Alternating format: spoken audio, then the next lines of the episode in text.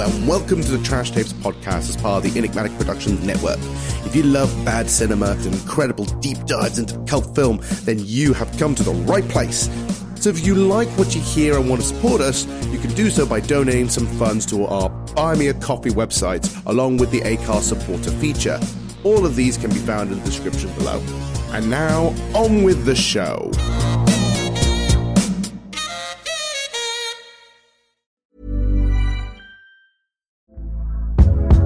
Hey there, it's Michelle Norris. I'm host of a podcast called Your Mama's Kitchen. When I travel, I'm usually looking for a way to find a taste of home when I'm not at home. And one of the things I love to do when I am at home is entertain. And Airbnb allows me to do that. When I was in California recently, I rented a house that had a great kitchen. And when we were sitting around the table, we we're all thinking, we're in someone else's house. Someone could be in all of our homes as well. If you have a home, but you're not always at home, you have an Airbnb. Your home might be worth more than you think. Find out how much at airbnb.com/slash host.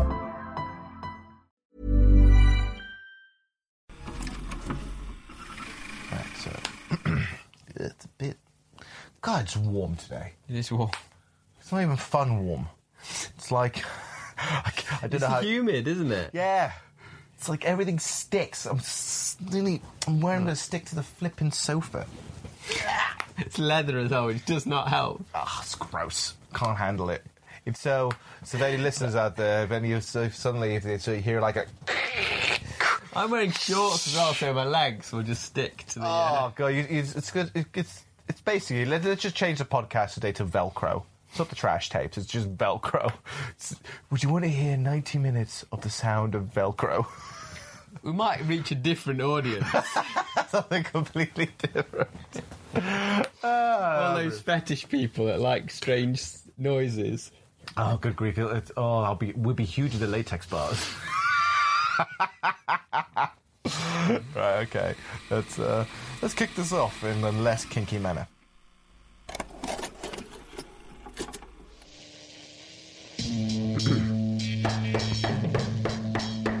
Boys?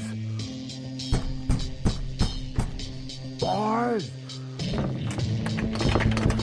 Stop watching that trash! One man's trash is another man's torture. Starring Johann Chipol as the inflictor of pain and Edward Harvey as the victim. Enigmatic comes the Trash Tapes.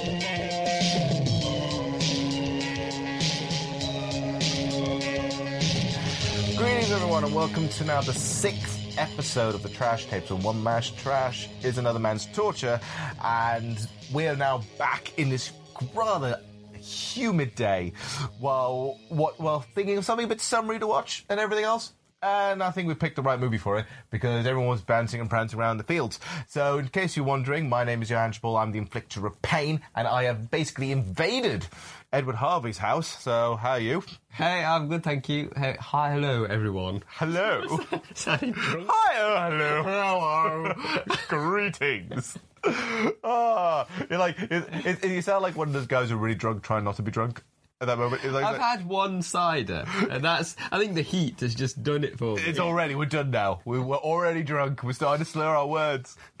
Ah, but yeah, it's um, but yeah, just to kick things up at the minute. Like in terms of the podcast now, we're now on six episodes. We're like halfway through the year now. Yeah. that's quite a quite an achievement, I think. We're Yeah, getting there. yeah, because we're doing monthly ones, aren't they? Which is Yeah. is great because I mean I know some people do uh, more episodes than mon- than monthly, but we like to kind of build up steam and like kind of have time to promote the episodes and stuff like that. Otherwise, you just kind of they're like they're there and they're gone, aren't they? You know, it's like Yeah, pretty on, much. On, on you know episode on podcasts where they they're too frequent. Hmm. You, you're, you've put one out and then you're trying to promote the next one. We didn't want that. We want space to Plus, at the same time, we need space because some of the movies we watch I think we need some recovery time. Yeah. Like a month's actually good enough. Yeah. Like we just had Street Fighter, the last episode I had with Street Fighter, and that was actually a ball ache to to edit, to listen to, to watch, to have anything involved with. I'm still mentally scarred.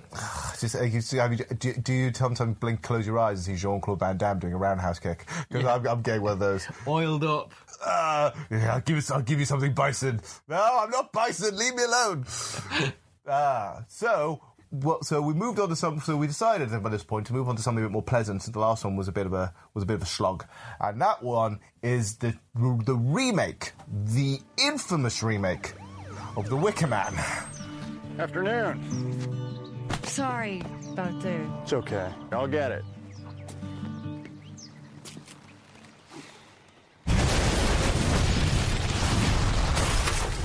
Give me your hand!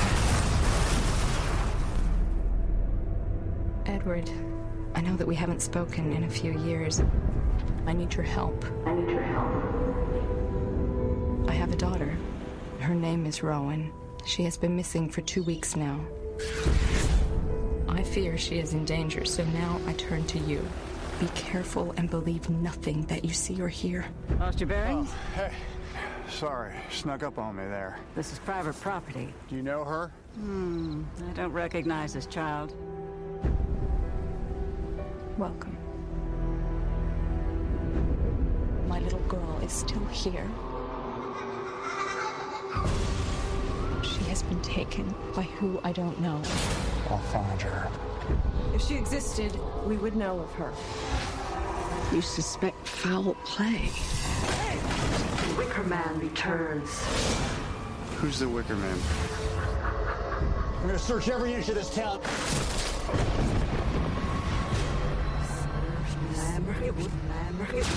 She'll burn to death. She burned to death. I need your help.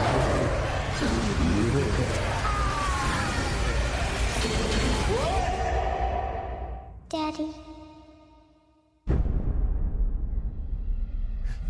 The main reason why we picked this is because I think, and and this is generally a thing, I've been wanting to do a Nicolas Cage movie for a long time.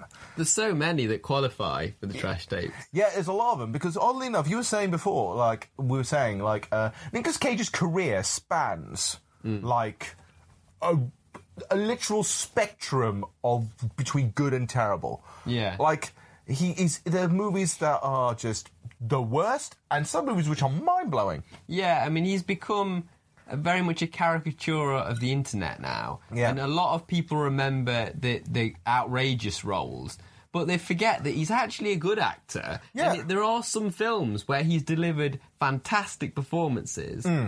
And and it's like you can't forget that he is a good actor, but at the same time he will just go off on a tangent sometimes, and it's like Basically, Nicolas Cage is one of these guys. I think there's two things with him, right? One, I think he's now very self aware of what he is. Hmm. So he will, when you get full Nicolas Cage, you get full Nicolas Cage. You, he's basically getting Super Saiyan Cage, right? If, but I think the ones where he does really well is when he's got a really good director. I think when he's finally like whipped down a bit yeah, and put down a peg and he's directed well, yeah. that's where it's going. That's where it goes well with this. I think you're right, actually. I Uh, think. I think the good ones are the good directors. Yeah, yeah. Because uh, if you just let Nicolas Cage loose, he's just going to go a bit crazy. He'll, he'll just start shouting things and biting people's heads off. It's like, uh, well, uh, uh, what's the one? It's like say, I'm just going to stand. I say, I'm just not going to stand here while I'm saying that. Pissing blood. It's like, whoa, whoa, whoa, dude. When did that happen? oh, I'm sorry. I think that might have popped the microphone. But uh, some of the uh, some of the more subtle roles where he's not the the, the protagonist uh, are good. Like I really liked him in like Kick Ass. Yeah, the thing Yeah. with Kick-Ass is like that's a weird one. That's a combo of both. Mm. That's Nicolas Cage going a little bit on a tangent mm. because it was it the bit where it's like say that is like was it like a that kick to kryptonite that bit But then the emotional scenes between his daughter were really good. really played fantastically. you know. Exactly. Yeah. So I think I think when Nicolas Cage has got a good director behind him, mm. he can be a really good actor. When you just hire Nicolas Cage to be Nicolas Cage, you're going to get full Nicolas Cage, and this is where this movie kind of falls in, I think. What do you think Nicolas Cage thinks about some of the movies and the performances he's done? Do you think he takes it like with a pinch of salt and he kind of like a bit like he could take the Mickey out of himself, like it's like a Jean Claude Van I think type? I think Nicolas Cage knows what he's doing. yeah. I think he knows he's been in some epically crazy stuff. So he embraces 100%. Hence why, even like when movies are garbage, he's the best thing in it. Or the worst thing in it, depending on what you think of Nicolas Cage. Because he just he goes full hole. There's no filter on Nicolas Cage. No. I think the reason why he is like that is he's not a classically trained actor. He's Hmm. self-taught, so Yeah. He, he can- he can be great, This or he can be so like much. he can be great, or he can be really bad sometimes. And there's no like There's no middle ground with No. him. He can't be. Actually, actually, to be honest, I think the last thing Nicolas Cage can ever do is be subtle. Why don't you just get her dad to help you? Because the only person I trust is you. If you can, the only person you can trust is Nicolas Cage. That's a bit low on the steep end, isn't it? It's not, you need more. You need better friends. Hey, I'd put my life in Nicolas Cage's Would hands. you really? uh, Nicolas Cage is the last person I trust. I promise you. Let's get a little bit. Let's get a little bit of news on what this movie is, or what this movie is, and what this movie's about. As you, so let's actually move on very quickly. The fact that this is a remake, first of all. Now, so right, we are fans of the original Wicker Man, right? But uh, when's the last time you saw the Wicker Man, the original? Uh, uh, it's so long ago that I can't really remember it. I was dead young when I saw it. Yeah, did you? Yeah, so uh, it's it's one of those movies where I can only remember little bits of it, and uh, so it, I can't really can't really uh, remember it at all. Really, so I think with me though, I I liked. I remember I saw I saw it again fairly recently, Yeah. like a couple of years ago, right? And the, re, the that movie is really underrated. Mm. Like people know of it, but sit down and watch it, and you realize it is this bizarre, quirky, creepy. Almost musical like. I remember there's like five or six musical numbers where people just start singing and you have the chanting and mm. all that stuff and the build up and the themes on Christianity and belief and mm. virginity because it's all about fertility in the first one, right? It's all about that and everything else. And it's done really, really well. It still holds up mm. in that right level of creepy. And yeah, it doesn't really do very well with Wiccans. You're not going to sit there with any Wiccans or pagans sitting going like, that is 100% accurate, isn't it? Yeah, of course we have a giant Burning Man statue that we that we do once a year. But um but you have to have a bit of artistic license with these things, don't you? It's like yeah. you sometimes have to cater for people who aren't directly involved in that kind of uh, belief because it's like, for example, uh, Black Swan. Yeah. Apparently, the the ballet i in, isn't very realistic, and if a ballerina watches that movie, they're thinking they're not even that good. Yeah, but here's a funny thing though what I find great is like yeah, ballerinas like that's that's like a that's like a skill, that's a specialism. Yeah. Like pagan like pagan druids. I'm not gonna be sitting down watching the Wicker Man going "Ah, that's that doesn't represent me entirely. like hundred percent. So this is the remake. So there's something before we before we even get into the film, I want to kind of ask, what's your take on remakes? Um, generally, I don't think it's a good idea, Mm-hmm. but sometimes I will go. I'll I like to be proved wrong. So Yeah. sometimes I'll watch a movie anyway because I like the original. I'm thinking, come on, prove me wrong, and I'll, and and I, if you.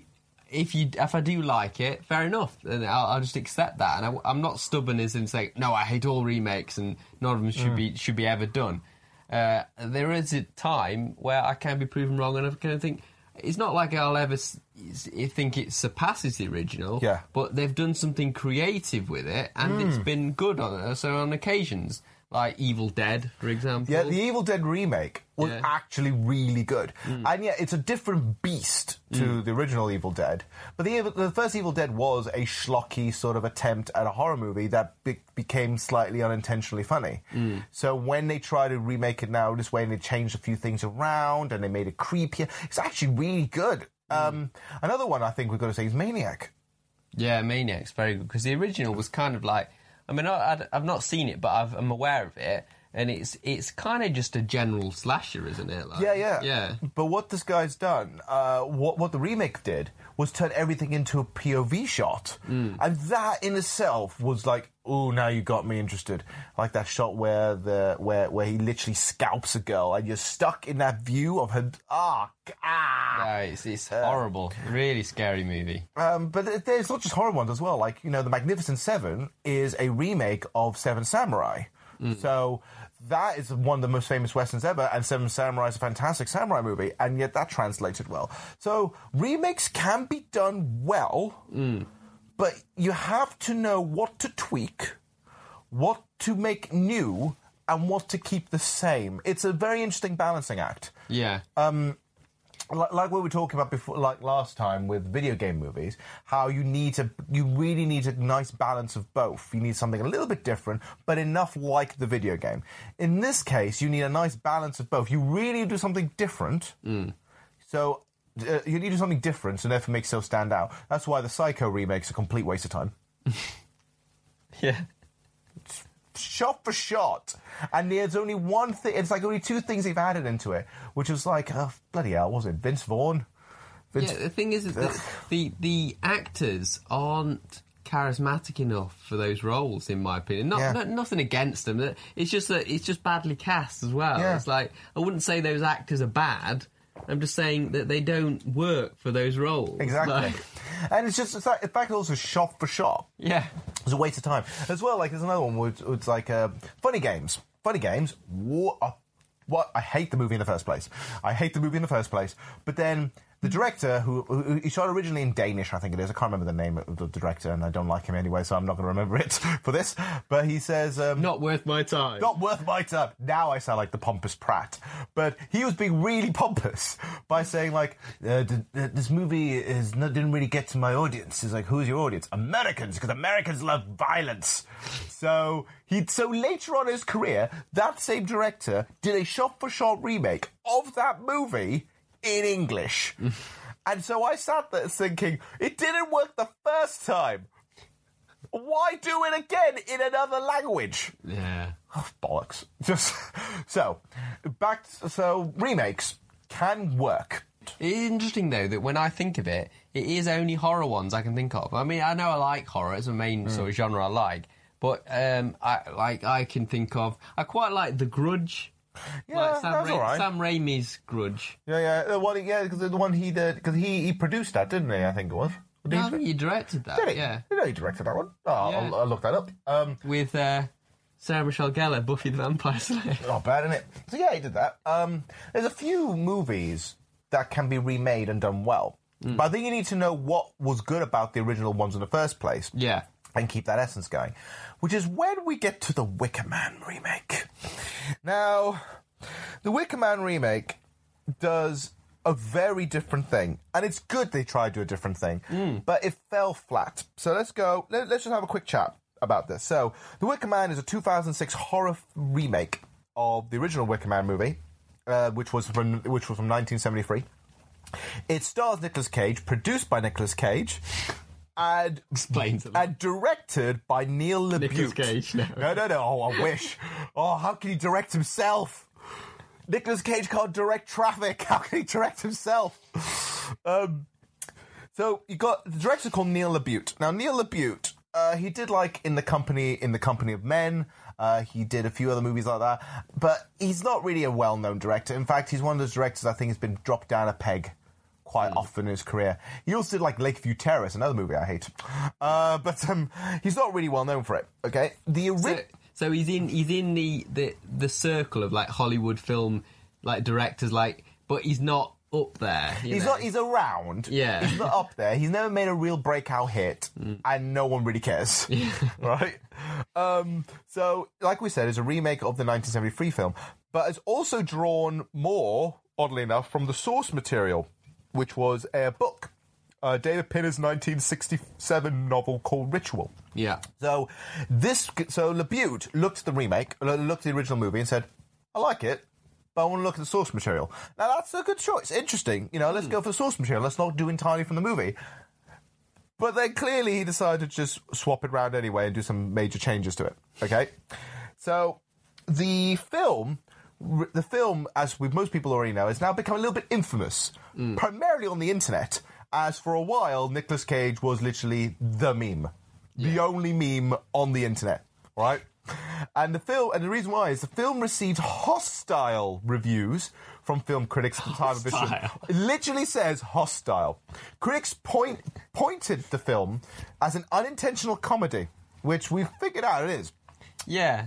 Uh, weak acting, poor screenwriting, and the film was a financial flop, which grossed over only grossed over thirty-eight million dollars against forty million production budget. So it never made it. Didn't even make his money back at all.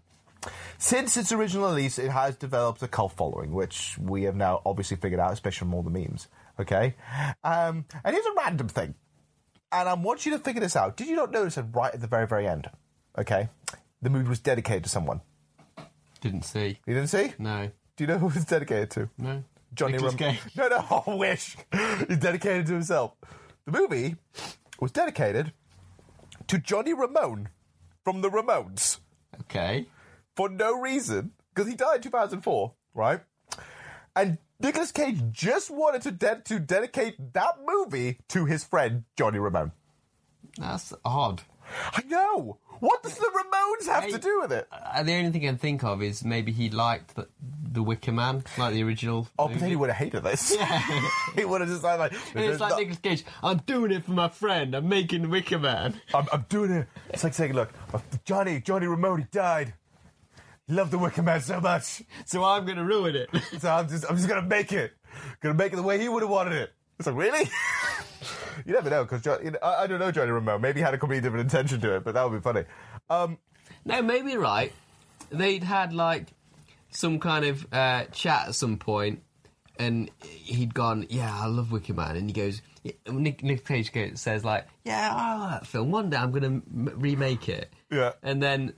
So maybe because of that conversation, he's like dedicated that movie to him. I don't know. That's just one thing with Nic- explanation. the thing with Nicolas Cage is when he's given a role, he's dedicated to it 100%, even if it doesn't suit him, doesn't suit him at all. Yeah. Uh, like, do you remember the whole story about the Tim Burton Superman movie?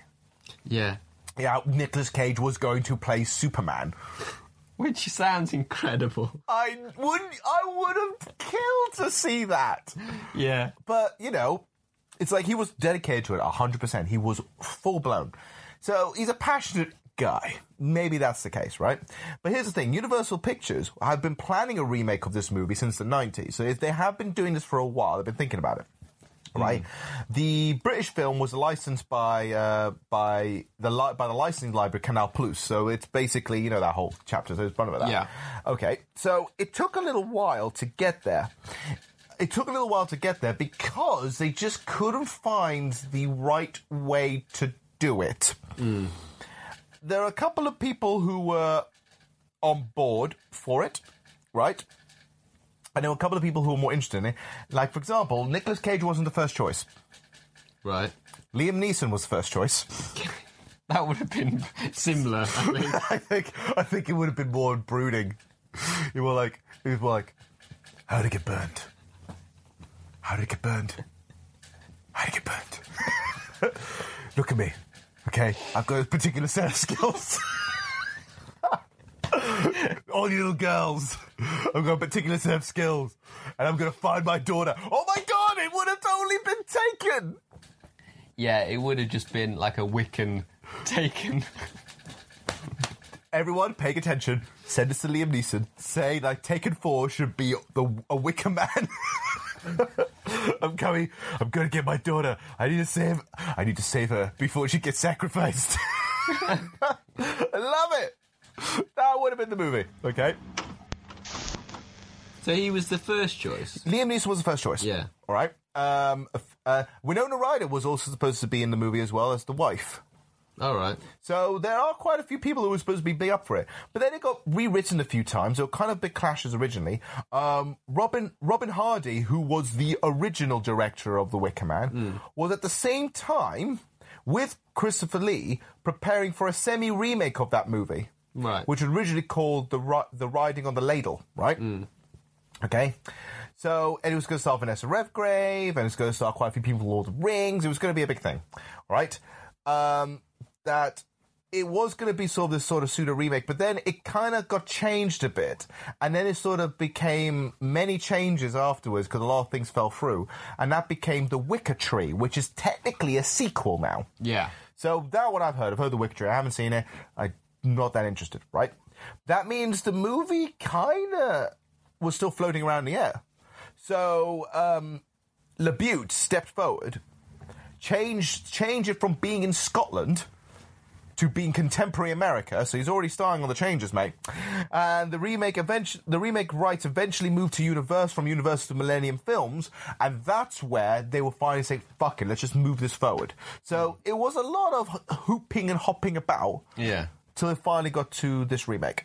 Did it have like multiple screenwriters? Um, it's been changed throughout the years. Like it's definitely been changed throughout the years. Um, in terms of screenwriters, um, it doesn't seem to be that much of a difference, but it has been. You know, do you know how screenwriters are like? Uh, when a script is written one way, it's passed along, then they get the credit or they get the sub credit, and then they pass along. And some people don't hate it so much, you know, what don't even want the credit, just want the money. Yeah, and it, the end result is a bit of a Frankenstein, isn't it? Uh, Robin Hardy, the writer and the director of the original film, and Christopher Lee as well, who played uh, who played Mr. Summer Isle uh, in the original movie, both were critical of the remake, so they already knew. Hardy had his name removed from the film's credit because he didn't want anything associated with it. Not surprised. I feel that they kind of knew that what they had was a mess. And as we talk about the plot and little bits as we go along, we'll go to there. Honey? There he is. That jacket. God. Rockstar leather leather cop jacket. I know. He's pulling it off. Everything's okay. It's everything's okay for now. We haven't reached there yet.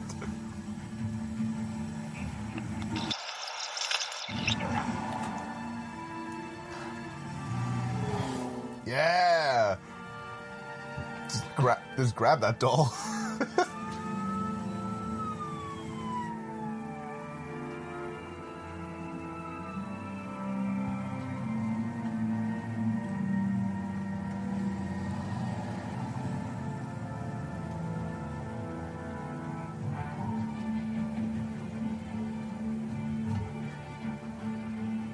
Does the music seem a little extra over Definitely. like, I'm just returning a doll.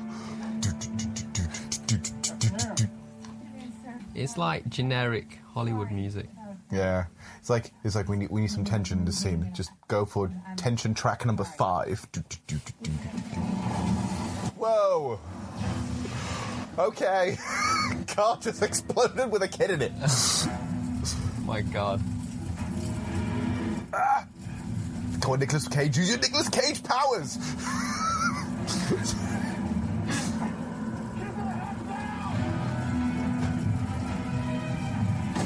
Whoa.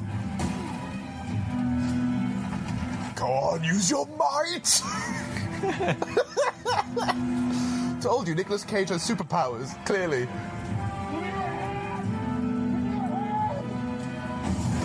No! The kid was surprisingly relaxed in like- a burning car. It's not even remotely warm. Then the title appears.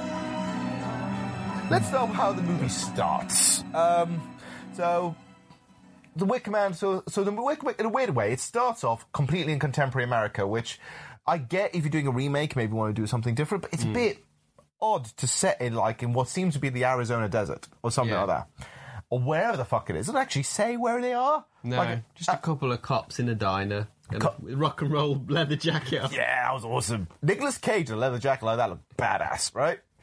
And he's uh, and so he's doing this thing, and whatever it is, and then he's doing a round.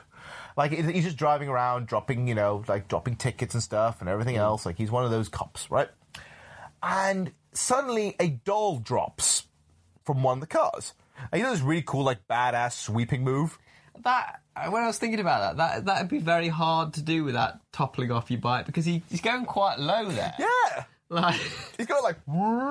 and he's not really like adjust. He's not sort of adjusting the bike in any way. He's just literally going to pull the bike over. Surely. Yeah, yeah. So he, instead of toppling over, he grabs this doll off the road and tries to catch up with the um, and tries to catch up with the car. When this happens, it's like there seems to be some kind of conversation with this woman and this girl in the backseat of the car. Yeah. And then suddenly, out of nowhere, a truck hits the car.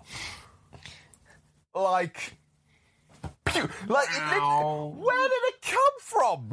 There was no sign of this truck at all. Yeah. And it hits the car. The car tumbles down a little bit and explodes. And the funny thing is, see Nicolas Cage is trying to break into. I love it. He's trying to break into the car to save the girl, Yeah. like by elbow dropping the fucking window. It's like Street Fighter when you have to smash. yeah, you see that? You see that's our Street Fighter scene we missed from last time. this Nicolas Cage just kicking a car in. Fucking great. Just fucking great. And finally, he tries to get in. He's like, he's trying to get into the thing. He's almost there. He's almost there. And then for some reason, the girl just stands up, like no effect. Like it's a bit warm. Yeah. It's like it's, it's, it's like it's, it's like it's not screaming or going, "Oh no, I'm in a car." It's like it's a bit warm in it. Yeah, it's completely emotionless, really. It's a void. And then suddenly, as he puts his arm in and goes like, "Give him a hand, give me a hand," car explodes. Mm. And then that's when the title hits. So all that happens before the title. Right. So then we get to all this bit with Nicolas Cage sort of recovering, and he's like, "Oh, it's been tragic. It's uh, it's been traumatic. That girl and the car and the explosion. I'm still getting haunted dreams of a truck." I'm a cop that's seen some shit. and this shit's a truck. so, in between all this, uh, throughout the whole movie, he's getting flashbacks of this sequence. Yeah. But the main flashback that happens a lot is that it's just a truck just drives past the screen in a really shitty CGI way. Yeah, and it's, it's, it's like running over the girl, isn't it? But Yeah. it, what's meant to be haunting is hilarious for some reason. It's so stupid.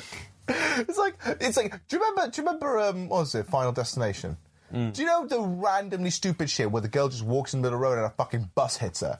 Yeah, I mean that that's another movie where it's supposed to be scary, Yeah. but the the the kills and the, the the elaborate deaths in that end up being like a punchline. They're funny. Yeah, that's the thing. Is like, Yeah. yeah, because that bit is like you laugh because like, where the fuck is this? What what was the driver doing in the first place? But and this is the thing. He's being haunted not by the girl primarily. He gets haunted by the girl later. But at the beginning, he's being haunted by a truck.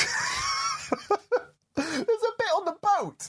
and not in a cool way like like Steven Spielberg's Duel or something. Yeah, it's not like Duel, or it's not even like Maximum Overdrive. Yeah. Okay? It's literally just a truck going past the screen and running over a girl. Hmm. It's like, "Beer," but like there's a bit on the boat where the, the girl, like a girl in a red jumper high on a boat, and then fucking a truck just goes on the boat. And you're like, okay, haunted by trucks, are we? That truck was traumatic, was it? Yeah. Uh, so they've used the really cheap font. You know the one they usually see, like it's almost like papyrus. do, you remember? Do you remember that one? It's like we spent all the money on this, so we're going to use the font papyrus. Is that okay? Well, at least it's not Comic Sans. We're good. Comic- and no one likes Comic Sans. Has anyone ever used it? I, do you remember that? Like it was a while ago. Like there was this kids thing. It was like teaching you how to write and type, and it was always in Comic Sans. Ah, he had this weird purple guy with a massive nose. Can't remember him, but oh, I ugh, no one uses that anymore. They should get rid of it as a font.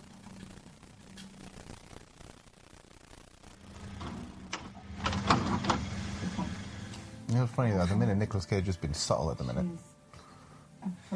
Remember in old movies Yeah. when they just held a shot of a letter and you had to read it all? Yeah, like- but here's the thing though. This look okay. So that letter is like classic, like in proper penture. Like like ooh, it's like ooh. This is uh, this is classy. It's not typed up or written on Word. not in Comic Sans. Someone couldn't have left the island by herself. Give her a call. I already tried that, but guess what? There's no phone service on Summers Island. I suppose they would argue in the original there wasn't the internet, so Yeah, but it just doesn't make it doesn't make it like a little bit stupid. It's like Yeah. saying this island's mysterious. Like, oh, Google Maps. there it is. so Google's ruined the mystery. nothing mystery. sacred now with the internet. Google has ruined any mystery for any following adventurers. See, you can even get a ferry to it, so clearly, this is not like a nothing place. that handwriting. Beautiful. That is proper curves, curvature right there. It's like something from an Aga- Agatha Christie. Agatha Christie novel. Oh, let that pronounce. Can't even speak it. Ah, oh, what? so he's now having visions of trucks just following him everywhere. Trucks and children. So he's being traumatized by this killer truck and this girl, right? Now, what happens is that he gets his letter in what we seems to get his letter from what seems to be one of the officers, like this blonde curl officer, which we weren't sure was happening. It looked like it, I would have shipped it. I don't think it was a shipping thing. I don't think it's happening. But they sit down and say like, "Oh, uh, Pete from the o- Pete from the office is we miss you, man. So we miss you," and drops all the letters, and we get this really well handwritten letter. Yeah, very uh, excellent hand, handwriting from like, uh, you know, the 1920s or something. It got a wax seal and everything. Like, I wish I had that treatment. I wish I had one of those. Like, someone be my pen pal and send me one of those, right? So gets this letter, what seems to be from a girlfriend they hasn't seen maybe in like 10 years, right? And it's like, and her name is Willow, and she's sending like, and she sends a letter like, oh, I'm, uh, I have to just say something. Like, I, I, I like, I know it's been a long time, but I know you're the only one can help me. Nah, nah, nah. My daughter's gone missing. Nah, nah, nah. That kind of thing. Or maybe more, more melodramatic than what I'm saying. but, um, the letter just seems not non-sequential. It's just like a device to get him on the island. Yeah, definite cop bait. yeah, it, it feels like because it's like it said like the letter doesn't even have a stamp on it. How, how to even get to me? you know, it's like suspicious much. There's a lot of clues throughout the whole movie, right? That are very obvious, but Nicolas Cage, being Nicolas Cage, doesn't seem to notice. Mm. And this is clearly one of them. Like this is clearly a trap. Like this is clearly like a suspicious trap, but no, okay. But he's always got that like, I'm in charge here. I'm going to find out what's happened, and I, you know, I'm going to sort it out. He's, very sort of arrogant in a way, isn't This he? movie, Like- uh, this is what I've noticed. Like you saying this, he's got a bit of a god complex. Definitely. he, he he feels like he, when, he, when he eventually gets to the island, which basically, just to give you a heads up now, um, he finds if you know in the original Wicker Man, right? It's very hard to get to Summer Isle, right? Mm. Because you have to you have to go from some place to some place to some place to get the coordinates to find wherever it is, and you have to go by you have to go by boat, you have to go by airplane, you have to do all this thing, right? This movie has a similar thing, but in the original it was like in the 1970s, so you didn't really have like a lot of knowledge to go past that way, right? Here, he pretty much found out where the fucking island was through the internet. Google Maps. Nearly Google mapped that shit and said, you know what, it's here. Oh, that's where it is. He found out where Summer Isle was and all the information about Summer Isle really easily. And there's a ferry that pretty much nearly takes you there. Yeah. So you're like, this is not really that secluded if that is a thing. It's just, you know. So he, it's just stupid. Basically, it's not that mysterious. Automatically, it's a big sort of problem with this movie. It's like the mystery of the island is not as mysterious as in the original. Because that's like the incredible intrigue, isn't it? It's like, Yeah. oh god, this uh, it's really spooky, and uh, you know, it's like you really sort of want to know how that's going to happen, and it seems quite simple, straightforward how he gets there. You know, Yeah, it seems like it's it's not like he's trekked. It's Yeah. not like he's really travelled. Like all he did was go on a ferry and bribe a pilot. Howdy there. Was it was it was it ahoy there? Yeah. he goes up to a pilot and goes ahoy there. And I love it because he's like, I love it because it, uh, maybe that is maybe a Nicolas Cagerism. I'm going to run with it because ahoy there, and then it comes and says, this is brilliant. He goes over and the pilot goes like, "What the fuck are you talking about? no one talks like this." And he's like, he's really, really grumpy until uh, Cage starts flashing the cash. Literally, like he pulls out his wallet, say like. Here's some money. And it's like- we don't know how much money is because I don't know American money properly. But he just like waves it about. Go, sure, get on my plane. it looked like about twenty dollars. It didn't look like a lot. The guy didn't really need that much to bribe with. Oh man. Ahoy there. What was that? Uh, I don't know what you're supposed to say. I'll just go with hello. Right. Yeah. why? Why act like a captain? And he's not a captain. He's a pilot. Oh, in fact, I make most of the deliveries around here. Deliveries, huh? Yeah, just about every day. That's what I'm doing now. What would I have to do to catch a ride with you? Oh, no. I don't care to lose my contract with these folks. They're very particular. All right, well, then just drop me down on the beach or whatever they have out there, and I'll walk into town. Oh, so you can't get a ferry directly to there. You have to get a. You have to hitch a ride with him. With uh, with uh, with Mr. Ahoy. Because he's private. He's off limits, and we respect that. We're all private people around here. Yeah, but you're so warm and open, it really makes up for it. wow, the sarcasm. Okay, look, how about you take all of us there? What do you mean, all? Well, me, Mr. Grant here, and his twin brother Ulysses. Wow, that was easy. Now you're talking. There you go. Fling a bit of cash. Making it rain. it's only just a couple of bucks. it's like, wow, a whole ten dollars.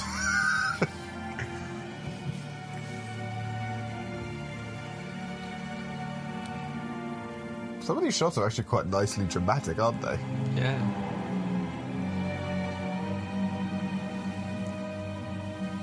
I mean, there's nothing wrong with the way the movie looks. It's shot well. Yeah, I think it's. I think the thing is, this is not going to be one of those issues. It's not going to be one of those movies going, "Oh, I shot terribly." Yeah. I think we're going to go, "Oh, it's pretty," but um, we'll just have to see how manic Nicolas Cage gets as the movie goes on. But I mean, it's it's shot like just standard Hollywood kind of plain safe kind of. There's nothing Yeah. exciting about You the know, yeah. cinematography. It's just like it's it's professional. It's to an industry standard. Like It's basically like, it's like this is a movie. yeah. It's shot like a movie. So good. It's like some of the other crap we've seen recently. Here's an interesting thing, right? Okay, so um, so the character's name Nicolas Cage is playing is called Edward. Um, it's called Edward Malice, right?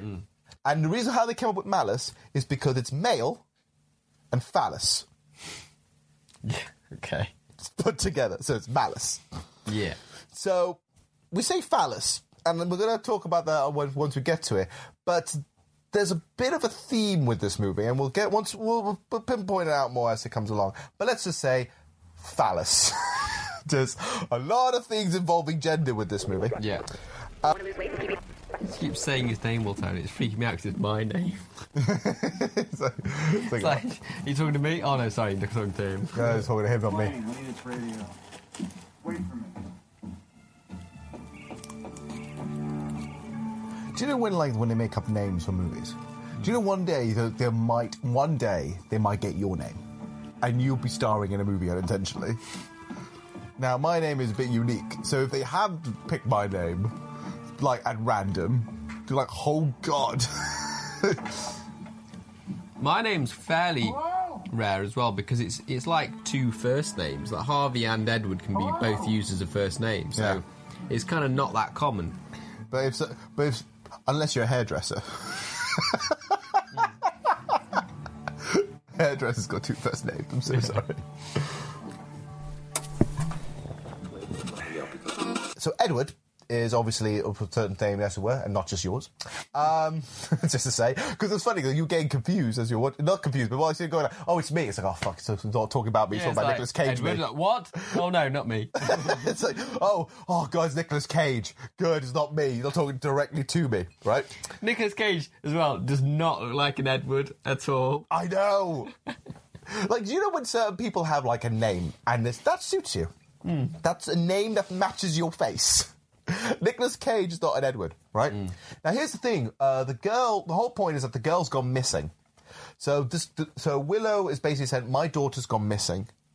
And it's, I'm going to reveal it anyway because it's not really much of a development. But some halfway through the movie, it's kind of revealed that the girl called Rowan Woodward is actually Nicolas Cage's daughter. Yeah. What I do love though, I love stories where the hero is out the depth Yeah. and clueless, like Big Trouble in Little China, for example. I like that because I, I find it very entertaining and amusing. Because because, because the story is them trying to figure it out. yeah, But at least with at least with like Kurt Russell in that movie, he eventually sorted it out, even though he didn't really do much. Nicolas Cage though is Nicolas fucking Cage. He's gonna find no, he's gonna find a way to solve it. He's gonna burn it. Literally in this movie. Oh, Nicolas Cage finally clicked. I've been trying to tell you why. Why I need you to help me.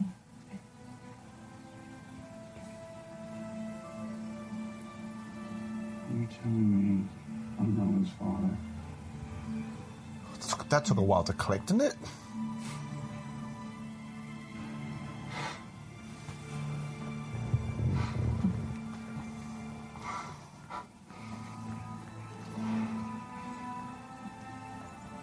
It's not right. okay. Reject it. It's like a really bad Maury Povich episode. You are not the father. Oh, you got Woodward and you got Edward. Edward Woodward played the original police officer yeah. in The Wicker Man.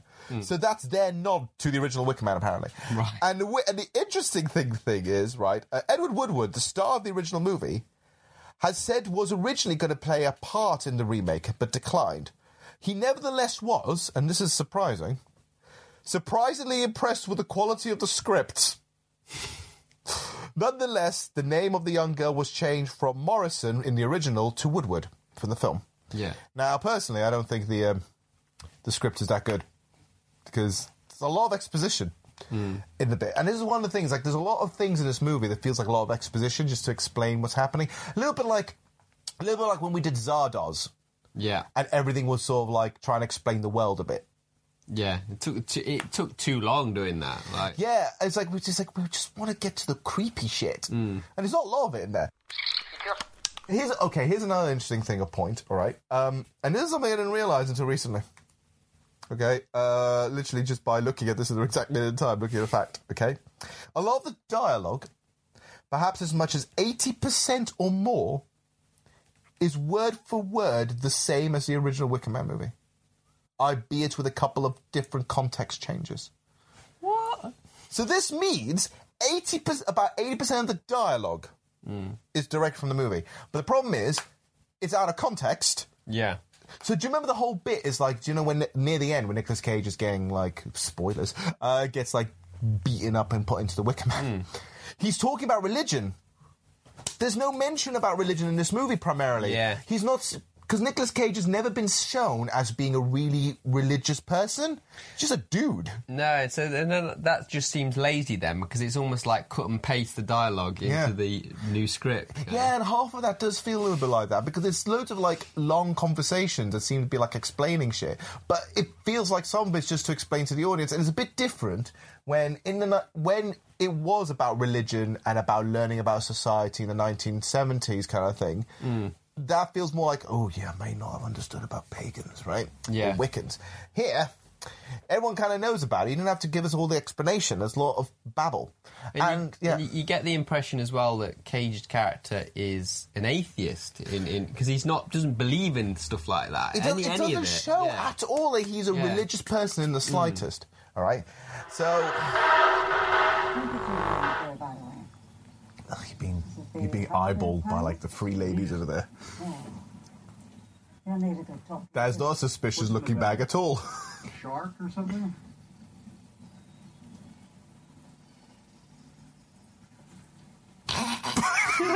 Hmm, I don't recognize this child.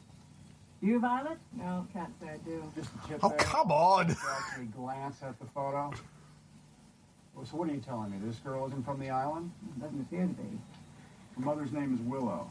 These women look like they're from a comedy sketch or something. They, like, they look like they're going to do go really ham it up at any second and go. Oh, I don't know. Just I don't know who the girl is. Oh, do you? Oh, I do not know, Margaret. Do you know Agatha? I do not know.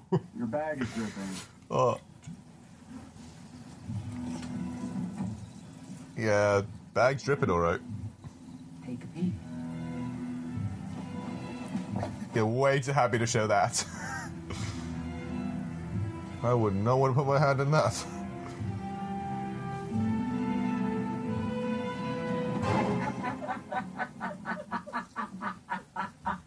Wow. the comedy levels have reached peak. So, um, so when Nicolas Cage finally arrives on the island, and the, the first encounter is with these weird ass free ladies. Yeah, they're like doing like a really like camp Three Witches of Macbeth kind of impression. Yes!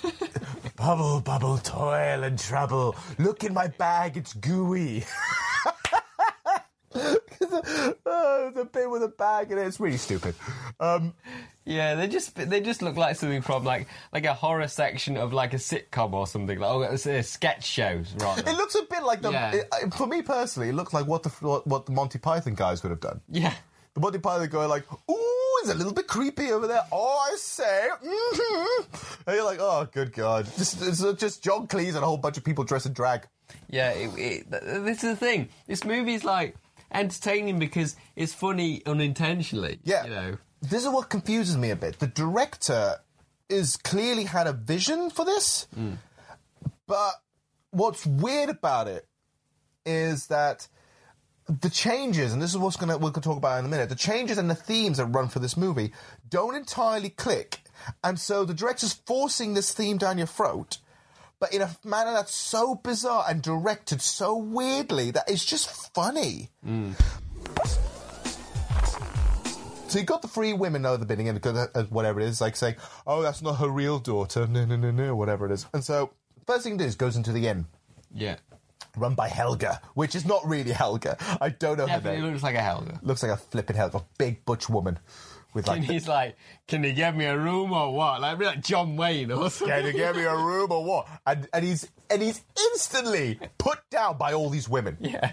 Like there's a room full of women. He's instantly put down, going like, is that some sort of city slang or what? Like literally, like, what are you gonna do? I can punch you in the face, you know. And all the women are giving him like literally the death glare, right? This is when, and then introduced to Willow, and we could tell it was Willow because she looked like she actually spent time putting some makeup on her. Yeah, it's just like in in that kind of uh, island, you'd expect everyone to look very, very natural and not kind of have any kind of sort of sort of high maintenance kind of aspect to them whatsoever. But she Yeah. looks ve- really well maintained and like nice, Yeah. nicely presented. Yeah, yeah, she she stands out so much. You can tell like this is the girl. When you're ready to pop the question, the last thing you want to do is second guess the ring. At Bluenile.com, you can design a one of a kind ring with the ease and convenience of shopping online. Choose your diamond and setting. When you find the one, you'll get it delivered right to your door. Go to Bluenile.com and use promo code LISTEN to get $50 off your purchase of $500 or more. That's code LISTEN at Bluenile.com for $50 off your purchase. Bluenile.com code LISTEN.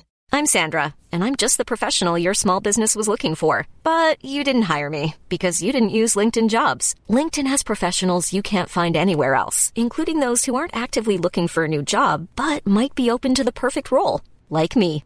In a given month, over 70% of LinkedIn users don't visit other leading job sites. So if you're not looking on LinkedIn, you'll miss out on great candidates like Sandra. Start hiring professionals like a professional. Post your free job on linkedin.com/people today. Just like a room and a meal. Can you swing it? Swing what? Is that some kind of city talk? Managed. That's what he means. Can we manage to put him up? Well, since he didn't take the hint and leave, I suppose we'll have to. For one night at least. she looks too attractive to be there. I know. It's like really glammed up and stuff. It's like you're not from around here, are you? And this is well, You can tell that that's going to be like Willow because she's like everyone else looks a little bit haggard, and she looks like perfect makeup this morning. Really like manicured eyebrows and stuff. So- it's, everything's like uh, spot am- on. perfect. On business. This is official police business, and I want to speak to each one of you at some point. Nicolas Cage. California He's taking it seriously. Because this is Washington? I'm aware of that. Then fine. No, Mrs. Beech, it is not fine. It is anything but fine when a person is lost, especially a child. You're out of your depth, mate. Yeah, you. Every woman, every woman in this place has just given him like the biggest stink eye like I've ever seen. Now, why would you go and do a thing like that? Why would you crush a bee? Sorry, I'm allergic. They go to an island full of bees.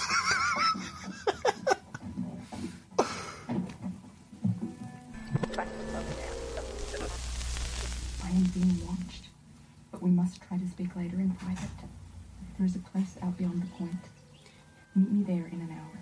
Thing is, it's like he's try- he's going, going in there trying to throw his weight around, but like he's out of his jurisdiction like massively. But Yeah. even if he was like just in a different state, he would be out of his jurisdiction. So he didn't. He wouldn't have any power like in has- a different state He's either. just a, like- he's just acting like a cocky son of a bitch. The guy gets- Nothing further than No, I, I mean tomorrow. What's happening here then? I told you. You did? Can you leave? Will you take? Nicolas Cage is sounding like he's having a heat stroke. like none of that made any sense.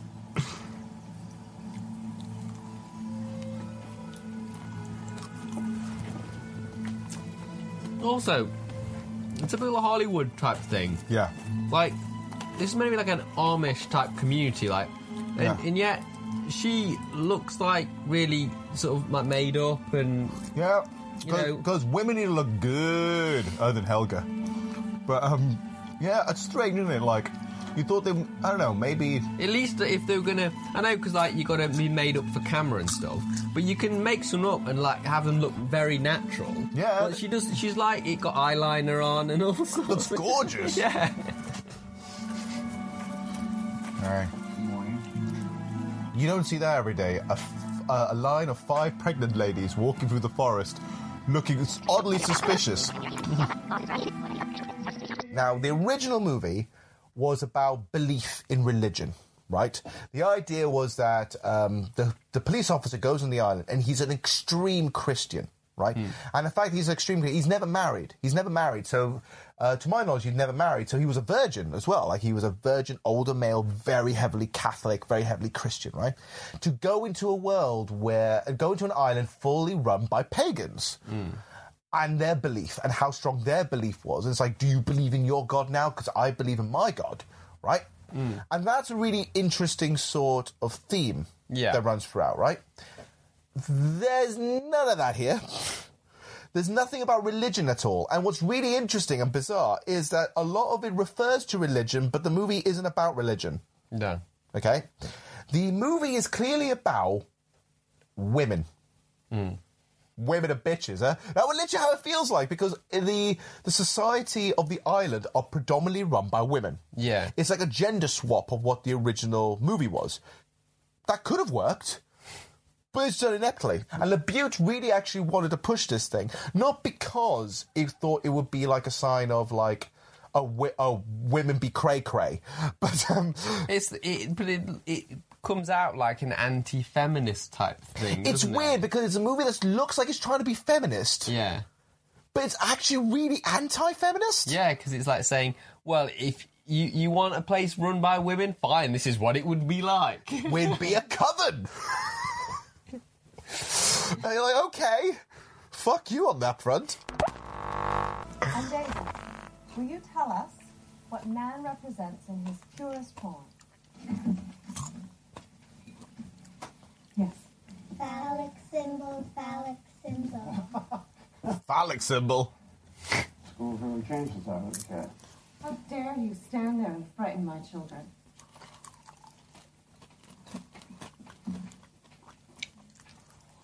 Nicholas Cage has got like a god complex in this. He kind of goes in and he's interrupting the class, and he's like, "I'm gonna, I'm gonna just take over the class for a minute." He hasn't really got any right to do that kind of. None of it.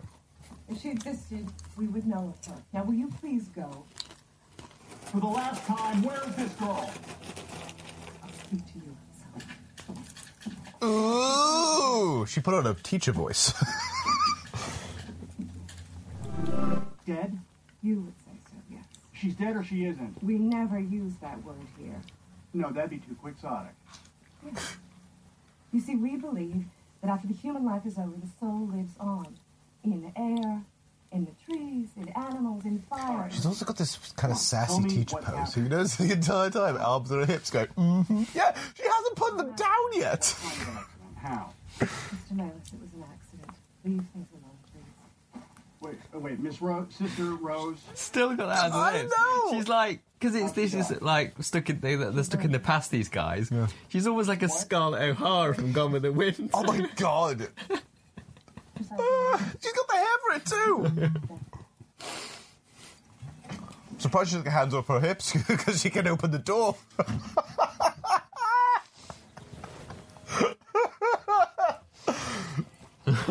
Ah.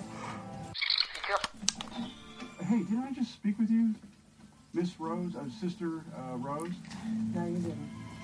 Ah, yeah, it's the same actor. That's confusing, isn't it? Oh. They're meant to like look alike and stuff. Like. Twins. Hmm. You know, the thing is, the whole thing's like we're twins. We saw two free twins in the class. Yeah. Rose is a twin, and that Platt girl's a twin. Hmm. Or they're doing that because they couldn't afford any extra actors. We're doing a twin thing. And so Willow comes in and explains to him like what's happening. Like my daughter's missing. My daughter's missing. I don't know what's happened to my daughter. Uh, th- th- everyone on the island's covering it up. Da, da, da. So it goes for like a series of what looks like music video sets.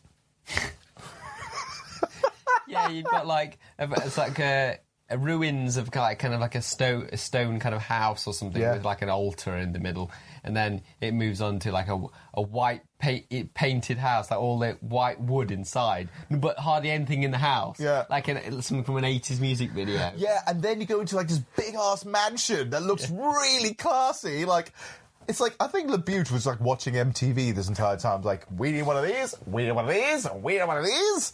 So the entire point of the movie, halfway through now, is literally just him exploring the island and Yeah. exploring all this, and it's not really that interesting until about near the halfway point where we realise that what the island's about, and where instead of meeting um, Mister. Um, Mr. Uh, Summer Isle, we get Mrs. Summer Isle, and a few other little interesting bits in between, like the whole bit in the school. Yeah, it just, it, this is a, a prime example of the God complex thing. It Yes. goes in, interrupts the class, starts scrubbing off the blackboard, writing his own shit on there, saying, "Hey kids, listen to me. Don't fucking listen to the teacher." Don't like listen to the teacher who is constantly on sass mode. Yeah. Sister Rose is on sass mode, right? She was a teacher. And what's really funny is she doesn't, for nearly the majority of the movie, have her hands off her hips. No, like permanently. It's like, how does she go through door? I don't. The bit where she opened the door is like, I didn't see a hand. so she's constantly on like super sass mode, and she's explaining like we have a ritual, we have a, we have the thing which is the which we have the sacrifice like once a, once at the end of autumn, and that the daughter is dead, right? Mm. And it's like. Is the daughter really dead? We don't know. The whole thing just, the whole point is like, the whole film's trying to spiel this yarn. And Yeah. the yarn has basically all been contrived by these women, Mm. which makes it, again, the whole anti feminist thing, where it's like, oh, these women were smart enough to do this overarching plan for years. Because apparently this was planted seeds for years. But also, it makes the women just seem like re- like a sewing circle of bitchy. Yeah, yeah. It's hor- It's like horrible. It's really bad portrayal of of women in power. You know. Yeah, like like like Mrs. Summer Isle, like Miss mm. Summer Isle, just looks like a pretentious cow. Mm. Like she's just sitting there going, like you know, it's like, it's, and, and it's the thing that sort of eventually gets explained a little bit is like, why is there no barely any men on the island? And the men's like, the men are only here to breed. They have their uses. It's like, I love Nicolas Cage. Breeding or inbreeding? Whoa!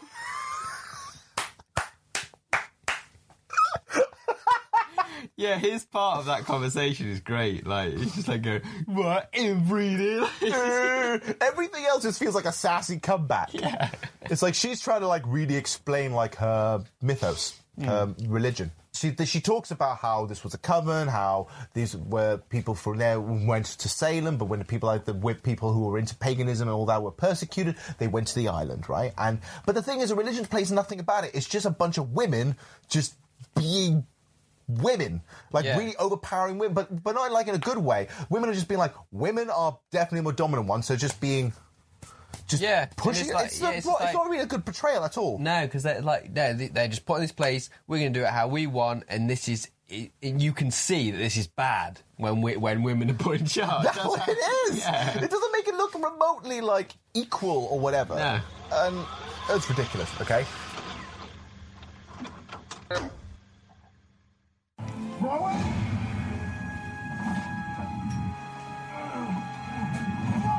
She's uh She's kind of done if she's been under there the entire time. Great dive. Awesome. Nicolas Cage has secretly been a fantastic like spin diver the entire time.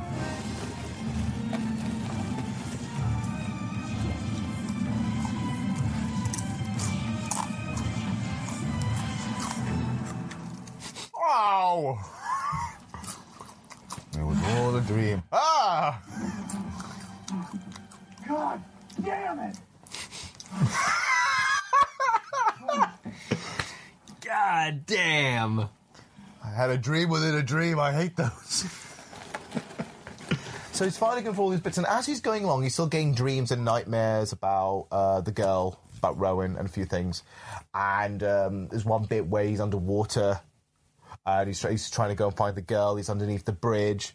Oh, that was brilliant. So he, he does a spinning dive. So it's an Olympic dive.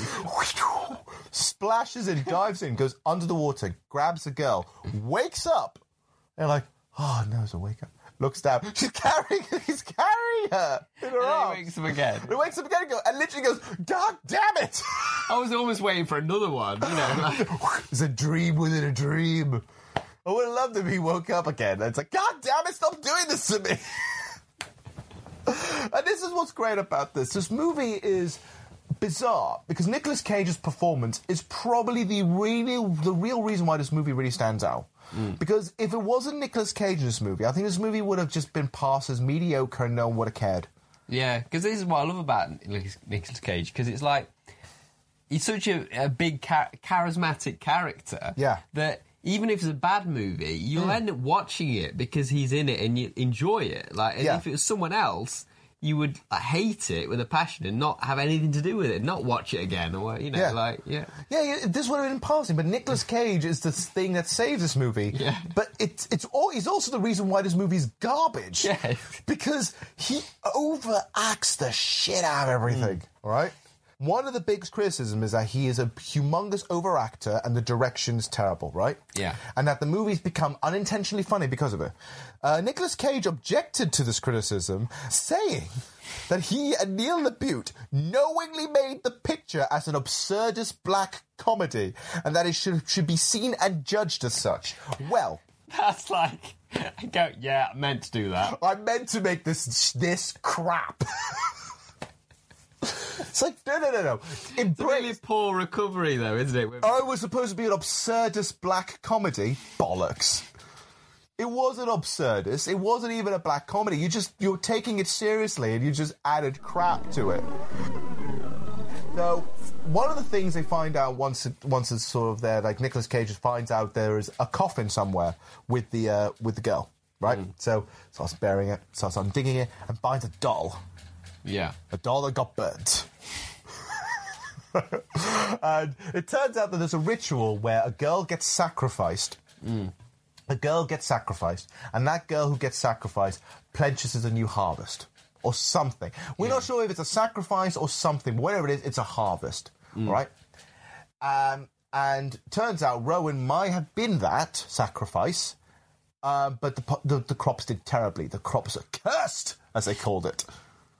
You know when he's looking around and like for these extra bit, it reminded me of like a computer game, like an RPG. Because I play like a lot of fantasy kind of some some well some fantasy type games. Yeah. And like you, you know you're on a quest to a, a location and you have to uh, dig up this grave here, get this object, and then you you find you have to go to another location and open a, a, a altar. Oh my God. takes you to like a dungeon type place. It is like a fantasy RPG. Oh my god, it's Broken Sword! yeah. This is totally like a point and click adventure game of Broken Sword. Yeah. It's got the same logic. It just feels like that. Like, yeah, like a point and click or like a, you know, role playing game or something like that. It's got that feel. But it's weirder, it's got that feeling, but it's got Nicolas Cage in it. Yeah. In a modern time. Just imagine like a Broken Sword adventure game with Nicolas Cage as the lead instead. just pointing just got. so he finds like this doll. He finds like this photo. Yeah, he picks it up. Now I can't think of it any other way like a broken sword because this is why it's kind of difficult to, to really go through the plot entirely because a lot of it's just him going finding clues that we kind of already know about. Like it's not really that much of a reveal when he finds it. But he finds like here's a picture. He breaks hmm. into like the doctor's office. Here's a picture. Oh, here's a thing. Here's a negative. Here's a jar of a baby fetus. Yeah. I suppose it's difficult to do. It's difficult to do a remake when you. When the, the original's so infamous and people know the ending, so Yeah. it's kind of like, how do I creatively get to the, that end result? And the thing is, you can't change the ending. Yeah. Because the ending is the most famous part of the movie, hmm. right? It's like if I decided to do a remake of The Sixth Sense, but don't do the twist.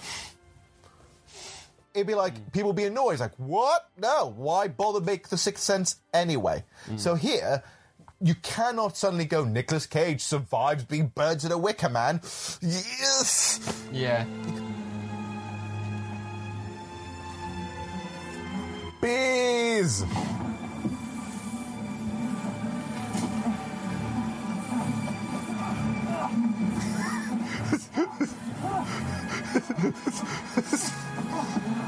You go the wrong way. You're going towards the bees!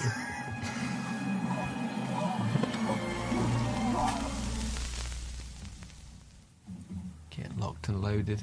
Just in case, you know, because there might be a swarm of killer bees about. And a handgun gun is a perfect weapon for bees. I can shoot one at a time. Funny thing is with Nicolas Cage, his logic, I would not be surprised if he did this. Can I'm shoot them all. he runs because he's a bee.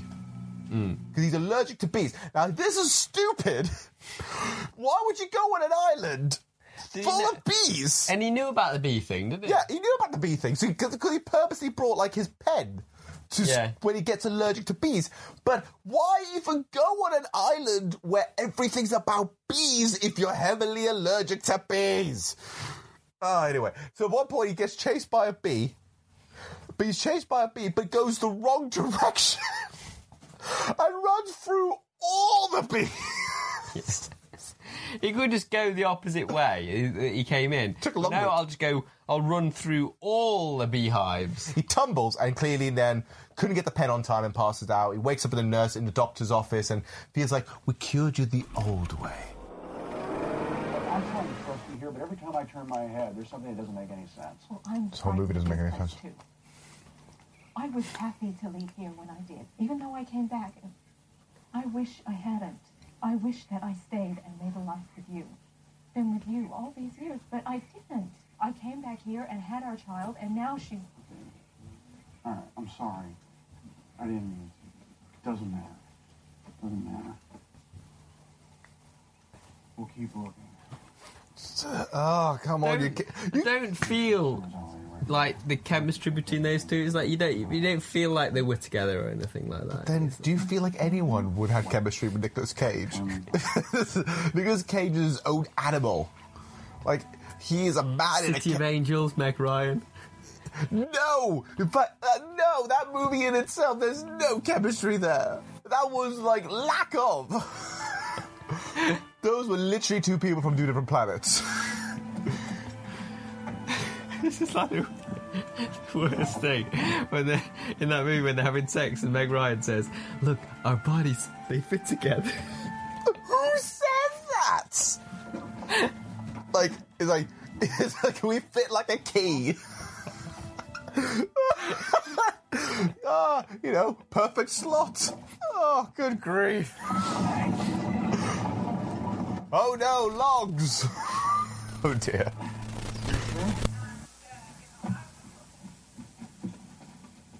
This hers?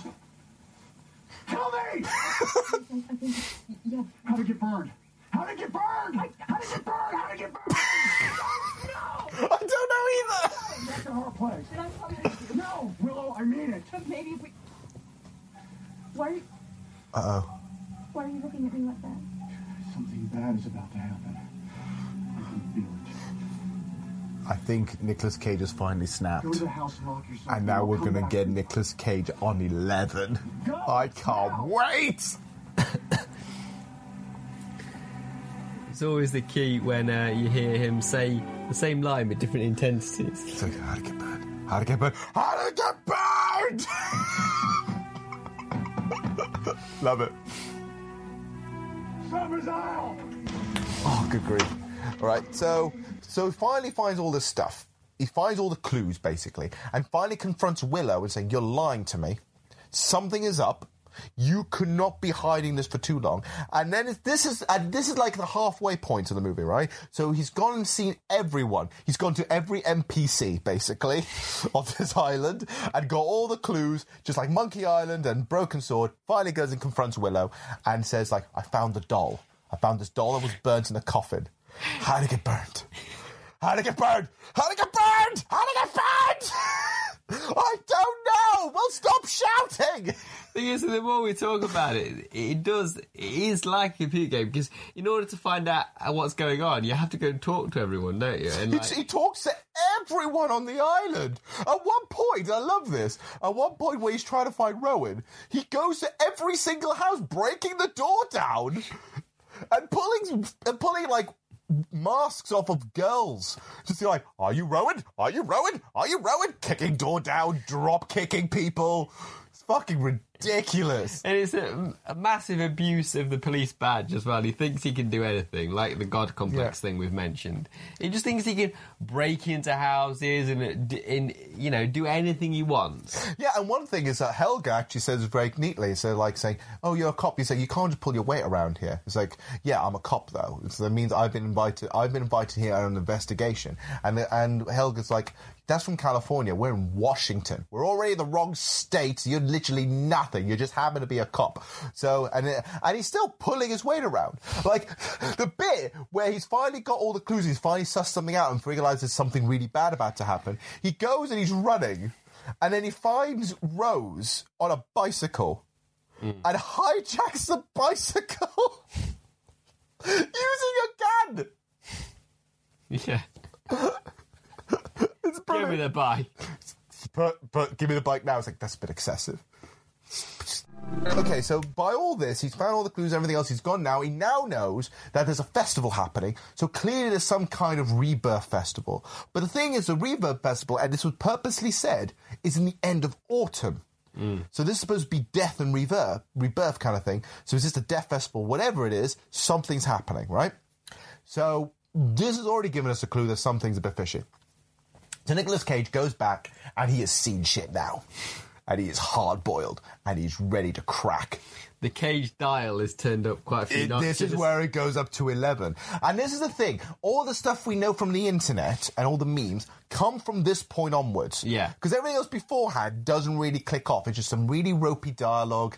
This, this Nicolas Cage is actually really subtle, other than like yeah, a few he's weird quite bits. monotone in, uh, in his performance up to that point. Yeah, other than like the weird dreams, other, other than like the weird dream stuff, the rest of the Mm. movie's just kind of alright. It's like a bit meh. There's nothing interesting.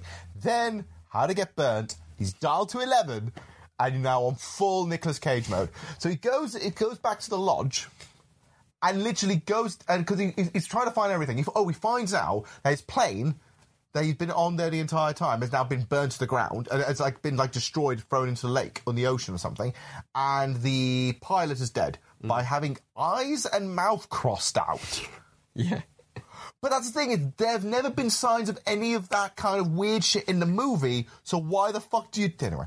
Uh, It doesn't like the the, Hel- the Helga woman. Yeah. Doesn't she talk? She talks to one of the other women at one stage, and she says, "Didn't she say something like, uh, did you get that the pilot sorted out?" And she's like, "Yeah."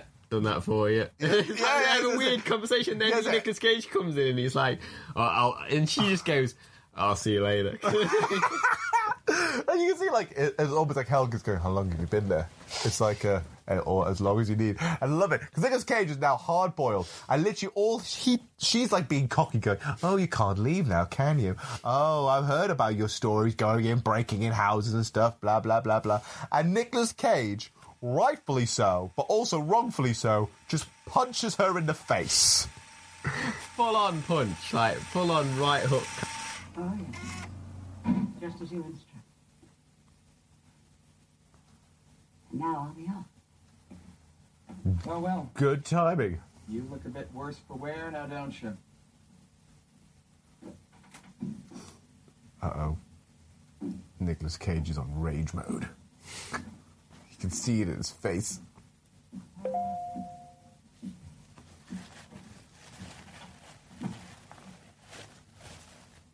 You just knocked the bitch out. Well done.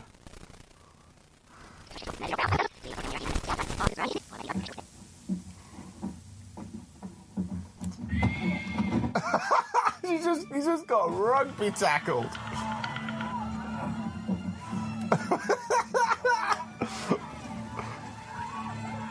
so now the festival's happening. Oh, proper judo Froda.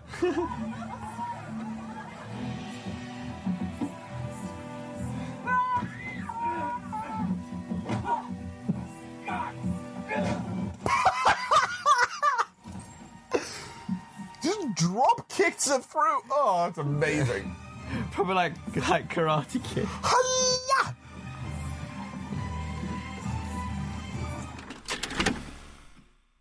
This is where it starts getting stupid. So, Nicolas Cage is now. Oh god! And he has a fight with that, that younger Oh my god, he does! Before he does this bit, yeah. He fights with this other girl. Do you want to describe the fight for me? Because I can't remember much of it, but it's so I just read, yeah, the girl that was in Eyes Wide Shut, her. Yeah. Yeah, yeah, that's a, that's a thing. You'll hear that in the commentary. But like, yeah, he has a, a bit of a rustle hair and ends up doing a proper karate kick, and she gets flies across the room into the wall. It's brilliant. You're thinking, oh my god, Nicolas Cage actually got Nicolas Cage powers. Just drop kicks this girl across the room into a wall full of like frames. And so while so these two have finally been like the, the- so these two women are knocked the fuck out. And so Nicolas Cage now has a plan with Willow to try and figure out where their daughter is, right? So he dresses up in a bear suit because everyone else is dressed as animals, right? So there's bears. There's a Miss Rose is like a lady. Sister Rose is like a it's like a it's like a crow, and someone's like a peacock, and someone's like a fish, and some weird shit, right? Because everyone's dressed as animals, and they're all going into the field with all this pagan dancing and everything. Now the original one and the original Wicker Man had people like dancing and they're naked and they're like, whoa, it's fertility, the power, sense, sexuality, sensuality. Mm. We are one with the earth. There's just a bunch of women. Halloween, like a shit Halloween. It's like it? a bunch of women in shit Halloween costumes playing around with capes. It doesn't feel remotely like it. With with with Madam with Madam Summerisle looking like the worst Braveheart. yeah.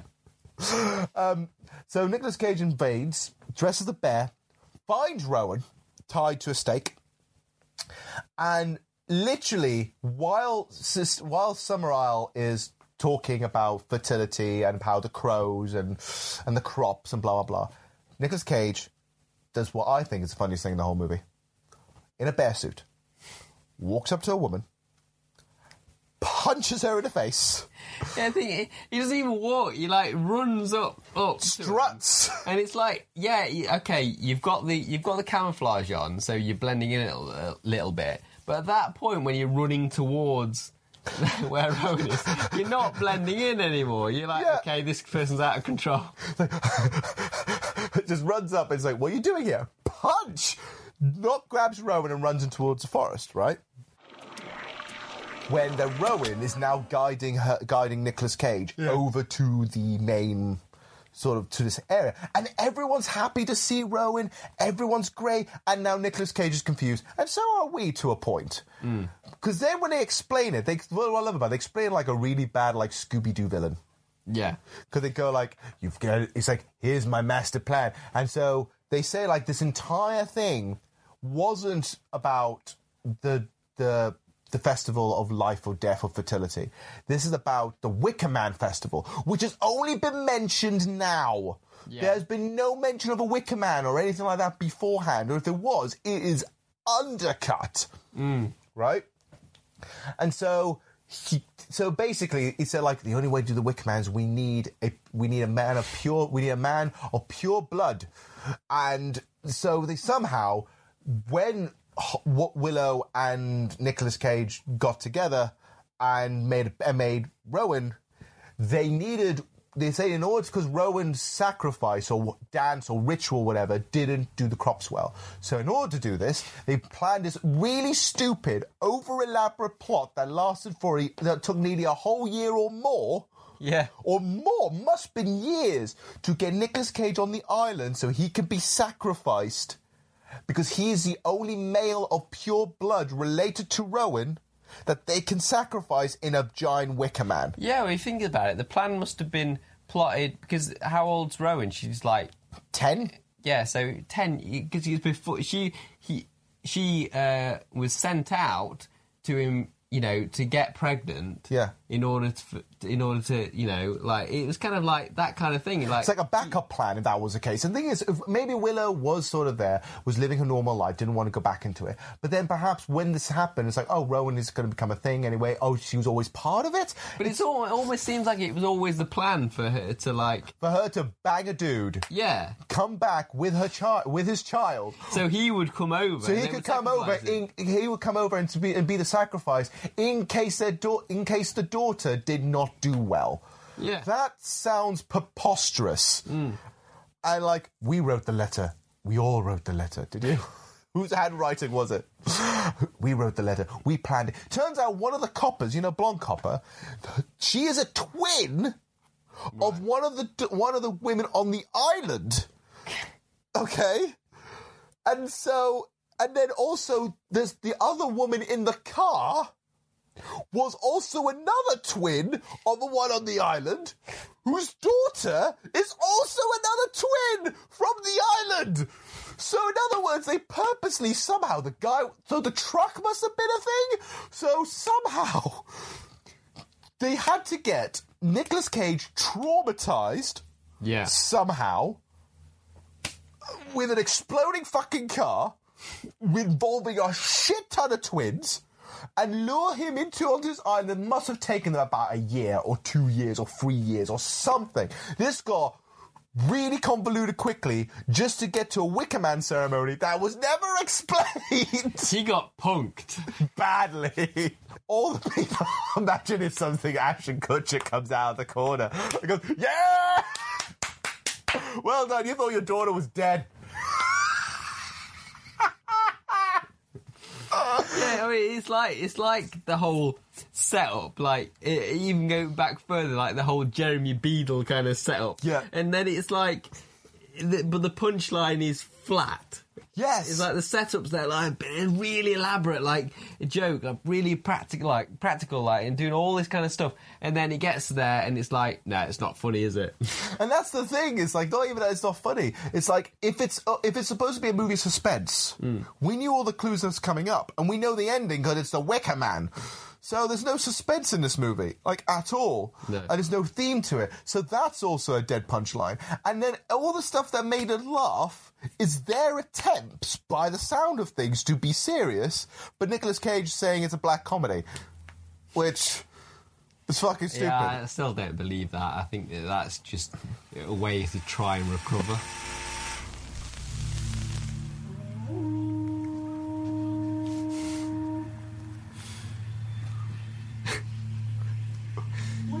One.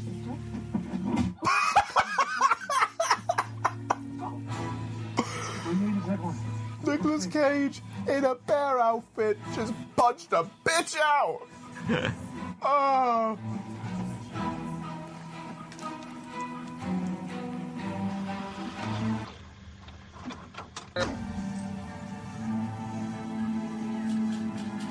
Uh oh.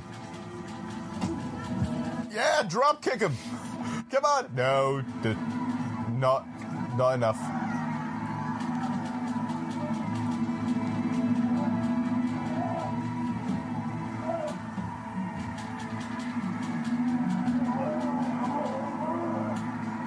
He's still wearing the bare feet.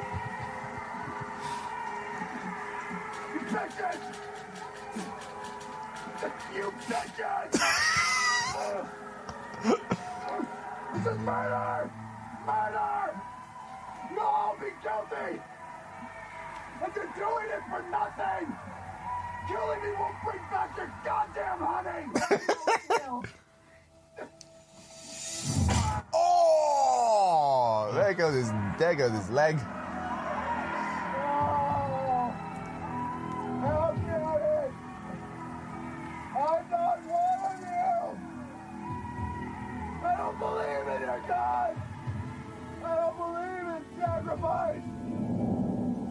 How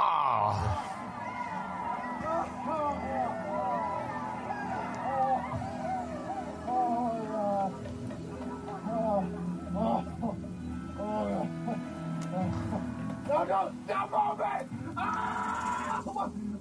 oh. oh no. What is that? What is that? What is it? Oh, no, not the beast! Not the beast!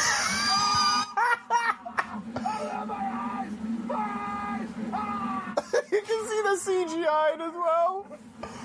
Oh, I love it. That looks so fake. Yeah.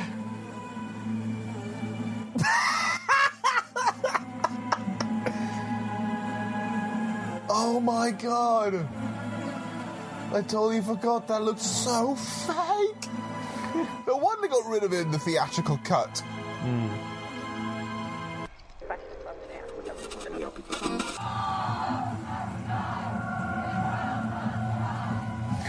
Yeah.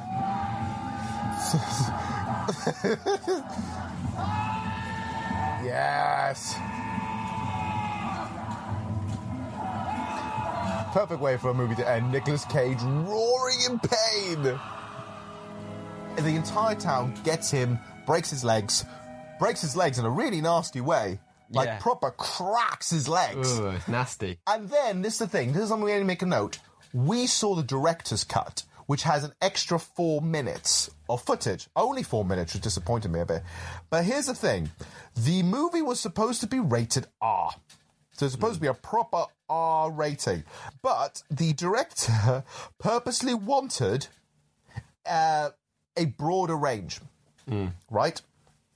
So he trimmed down a lot of the violence and the gore and everything else that was originally supposed to be in the movie, so he can make it a PG thirteen. Oh God. But one of the things he cut, he kept, he cut out of the theatrical cut, but kept in this cut. And what's interesting is this is the thing that everyone remembers hmm. is the bees. Yeah. Well, that happens sometimes. It's like everyone remembers the spider walk, walk from Exorcist. Yeah. But that's only in the director's cut. Yeah. And this is clearly this hmm. version of it. This is the funniest meme in the whole movie. Yeah. Which basically Nicolas Cage has his legs broken, and since we now know Nicolas Cage is allergic to bees, he gets he gets a helmet full of bees, and they are the worst looking bees. CGI bees. Yeah, because clearly what happened on set was clearly just like Nicolas Cage had the had Nicolas Cage in a cage.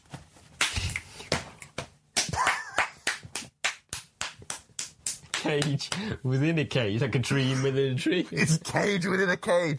Oh my god! It's is it? It's is inside Nicolas Cage is another Nicolas Cage. Nicolas Cage is riding a mech suit of himself. Yeah. like one of those Venetian dolls. that you take, you take, you open it up, there's another doll inside. There's a whole bunch of Nicolas. Oh my god, that'd be too much Nicolas Cage. Getting smaller and smaller and more agitated every time you open him. the little tiny one at the. The bees, the bees. The bees, not the bees!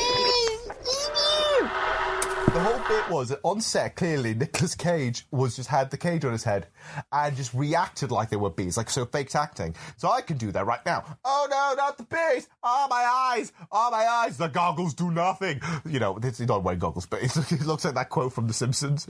My eyes, the goggles do nothing. Pretty much, just him acting bollocks, right? And they added CGI bees in it afterwards that looked so fake Yeah. That no wonder they removed it from the actual cut. It would have been laughed out of the shop. They look like they've been like drawn on in like Microsoft Paint. Yeah, they look like they, they look they look they look like gifs. Yeah, they look like gifs, and it's ridiculous, right? So he's been stung by bees, had his legs broken, and is now dragged into the Wicker Man. And what I love about it is that Willow has sort of got this weird sort of thing where she's disappointed, but then you, but then, but then, but then, then Summer Isle gives Rowan the torch. Yeah. And she looks really happy that she's about to burn. Like, yay! Yeah, I'm gonna burn my daddy. Fucking weird. And And have you noticed as well, like all the shots on like Willow? Yeah. Uh, she kind of, she's kind of been directed to kind of say, think that give the expre- give the vibe of like, well, this is what you, this is what's got to happen. But you're not quite sure if you, you're happy about it. But it just makes her look like she's constipated. she's kind of like got half a smile and she's kind of like going mm, like that she, now she, and look- again. she looks constantly like perplexed. Like she looks like she's confused the entire time. It's like you're supposed to feel like unsure of yourself, but no, I look constipated and confused.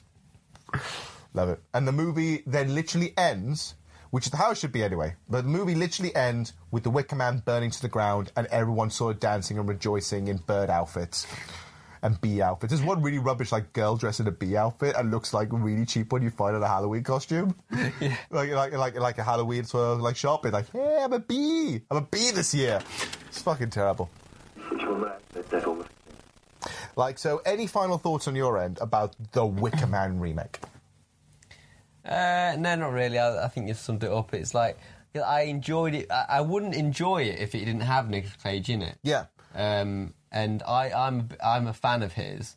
So like, no matter how bad the movie is, sometimes I'll just watch it for Cage. Mm. Um, and yeah, it had so many problems, but I'll just. I'd probably watch it again just to be entertained. And I think it's I think this is de- is a, is a is a testament to Nicolas Cage's ability and his bizarre fandom. Yeah. Because I love Nicolas Cage, mm. and you love Nicolas Cage, so we can tolerate movies like this with Nicolas Cage in them. If you hated Nicolas Cage, this does nothing for you. In fact, you'd argue this would be like. You see, he's a shit actor. Have you seen him in this? Yeah. Well, we're sitting there going, this is technically genius. This is the most balmy we've seen him in a while. He's drop kicking women. He is shouting. He, he- he's shaking dolls around. He is. Oh, it's fantastic. It's balmy as. And if you are a Nicolas Cage fan, I would highly recommend this one. Right? Definitely, yeah. If you do not like Nicolas Cage, avoid this like the plague because this is hundred percent Cage. Mm. And if you avoid Nicolas Cage and remove Nicolas Cage, there's nothing here to enjoy. I Yeah. wouldn't say there's nothing to enjoy because you know it's it's just it's just a bit boring without Nicolas Cage. He made it fun. And you have to go when you watch it. You have to go in not expecting it to be like the original film at all. And but oddly enough, like it seems to be a lot like the original movie, but nothing like the original Yeah. movie. So you are in this bizarre, like bizarro world. Like this was the movie you were supposed to have. but yeah, this one was fun one. This one was Mm, fun one. definitely. So yeah, we'll start wrapping up for this time round. Now, since it's now the summertime, this is now the summertime, we're getting warm, we're getting hot. Next time round, I'm going to throw something a little bit more cooler in the, in the, in the to the works, and something maybe involving maybe a trip to the beach or two. So, with that to say, we'll end off the podcast saying, keep an eye on your trash. There might be some treasure in there. See you guys later. See you guys. Woo!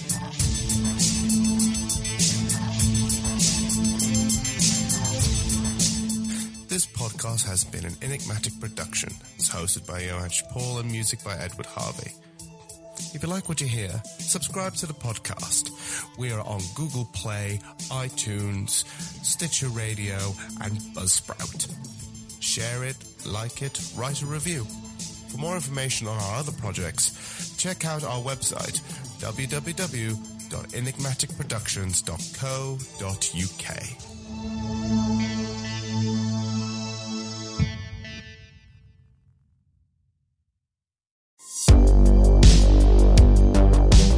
Thank you for listening to this podcast episode and hope you enjoyed it. If you did, please share it around with movie lovers you know, maybe add a star rating or write a good review. All of this helps with the algorithm and provides us with more opportunities to reach the ears to a whole new bunch of bad film fanatics. Want to find out more about us? Then head over to our socials where we provide sneak peeks and up to date news on everything nostalgic and trashy. You can find our Facebook, Instagram, and Twitter pages in the description, so please follow us. See you next time, Cinephiles.